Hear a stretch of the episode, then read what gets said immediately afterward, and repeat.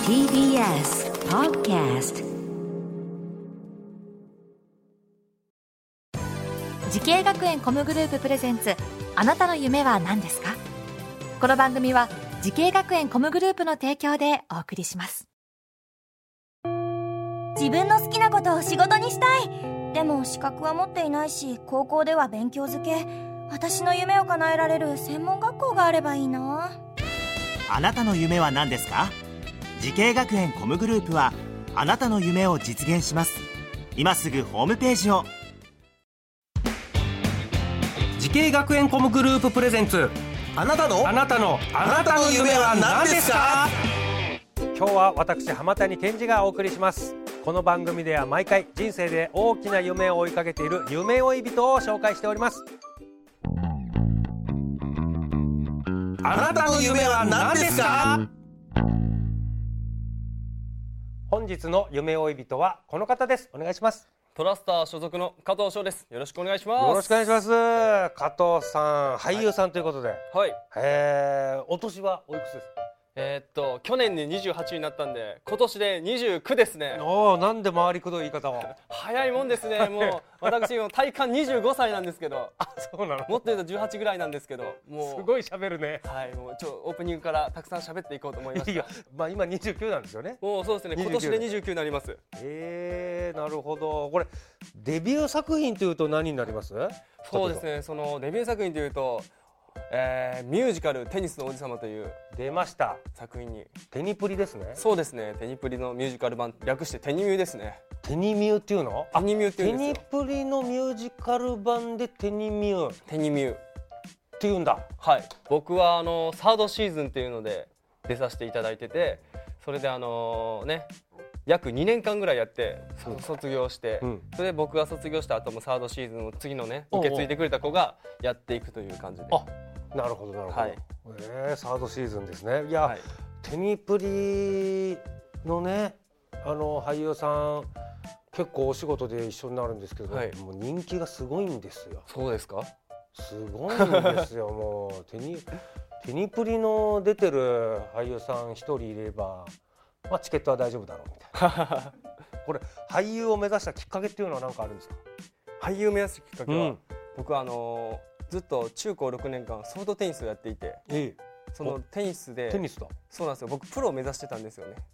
えソフトテニスをでもプロを目指してたんですけどソフトテニスっていう職業はプロがなくてその瞬間人生終わったなと思って3時間落ち込んだんですよさあの比較的軽めのいやいやこの3時間は僕3の時間人生からしたらすごい長くてそうだね3時間落ち込んでそしてですねもう家に帰って、テレビでその小栗旬さんと水島ひろさんのなんかダブル主演のドラマがやってたんですよ、うんそれ見た瞬間俳優になろうと思って そうそのその落ち込んだ期間が時間が3時間だったんですよちょうど測って、3時間落ち込んだら基本的に何でも乗り越えれんねやと思って、うんそれであのー、3時間経って、うんどうやって入あの事務所とか入んねやろと思った時うんに、母親がたまたまその放送芸術学院専門学校ってところを見つけてくれて、うんあじゃあそこ入ったら俳優になれんねやと思ってうんとりあえず入学するためにそこ行きました、ね、あーなんかじゃあその学んだ学校とコース今言ってくれたけどもう一度お願いします放送芸術学院専門学校俳優コースでございますああこちらにうん、じゃあこれを母親がお母さんがそうですねたまたま見つけてくれて、はいえじゃあもう結構家族家族はあの比較的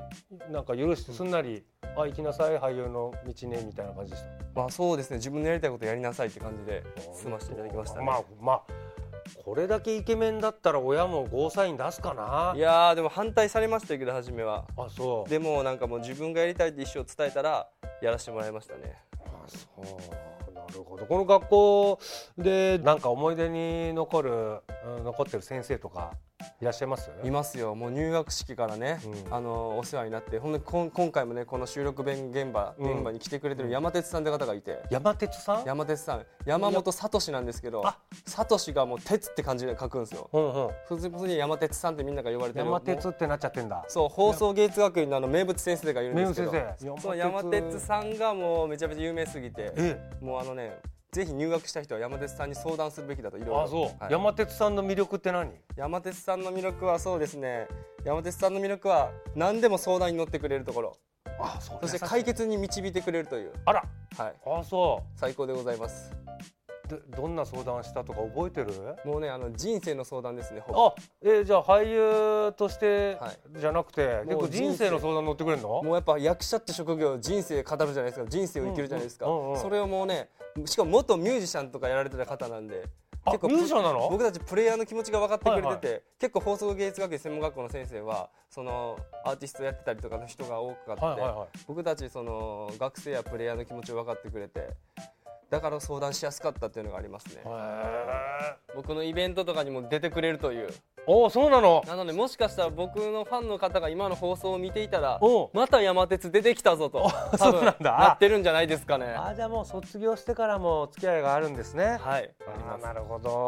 どさあさあ今日はですね俳優の加藤翔さんにお話を伺っておりますさあ加藤さんねすでに俳優というプロの世界で活躍されていますけども俳優を目指している後輩たちやね、んえーこれから夢つかもうと思っている人たちにアドバイスをお願いします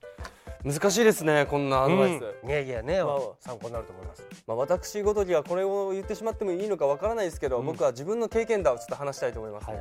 まあどの職業もそうですけど俳優の職業ってやっぱめちゃくちゃ大変だと思うんですよね、仕事をはいセリフを覚えて OK じゃなくてその準備期間とかがやっぱすごく大切で、だってその準備期間ってその自分がリアルに経験したことしかできないし例えば水を飲んだことがない人間が水を飲む演技ができないんで、うんそのために水を飲むし、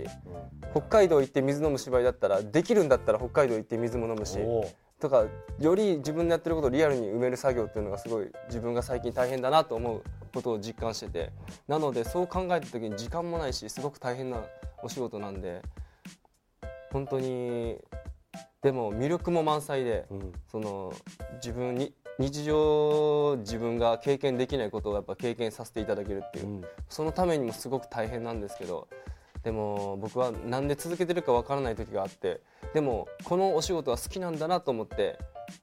続けていけてるんだなと思ったことがあったのでもしあの自信ないとかやり方わかんないとか思う人がいたらぜひ一度やってみて、んうん一度無理だったら二度三度挑戦してみてそれで自分がもう嫌だって思うぐらいやったらいいんじゃないですかね、そうすることによってもう夢が開いたり、うんちこの職業違うなって思えると思うんで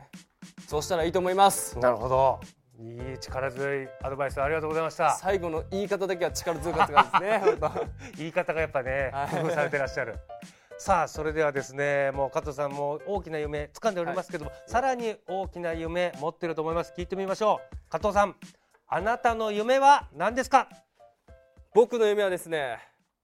今はミュージカルスターになりたいですおミュージカルスタはいーおーこれもうミュージカルに特化したスターということですかそうですねあーいろんなでっかい目標があるんですけど、うん次の目標はミュージカルスターだと思っていますいやじゃあ今ちょっと加藤さんが力入れてるのはミュージカルなんですね、はいいいですねぜひその夢実現させてくださいわかりましたこの番組は YouTube でもご覧いただけますあなたの夢は何ですか TBS で検索してみてください今日の夢呼びとは俳優の加藤翔さんでしたありがとうございましたありがとうございました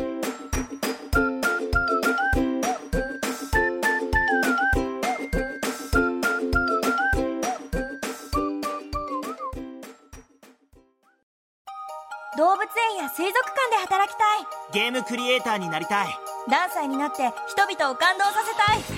たい時系学園コムグループでは希望する業界で活躍したいというあなたの気持ちを大きく育てます今すぐホームページをチェック全国の姉妹校でお待ちしています時系学園コムグループプレゼンツあなたの夢は何ですかこの番組は時系学園コムグループの提供でお送りしました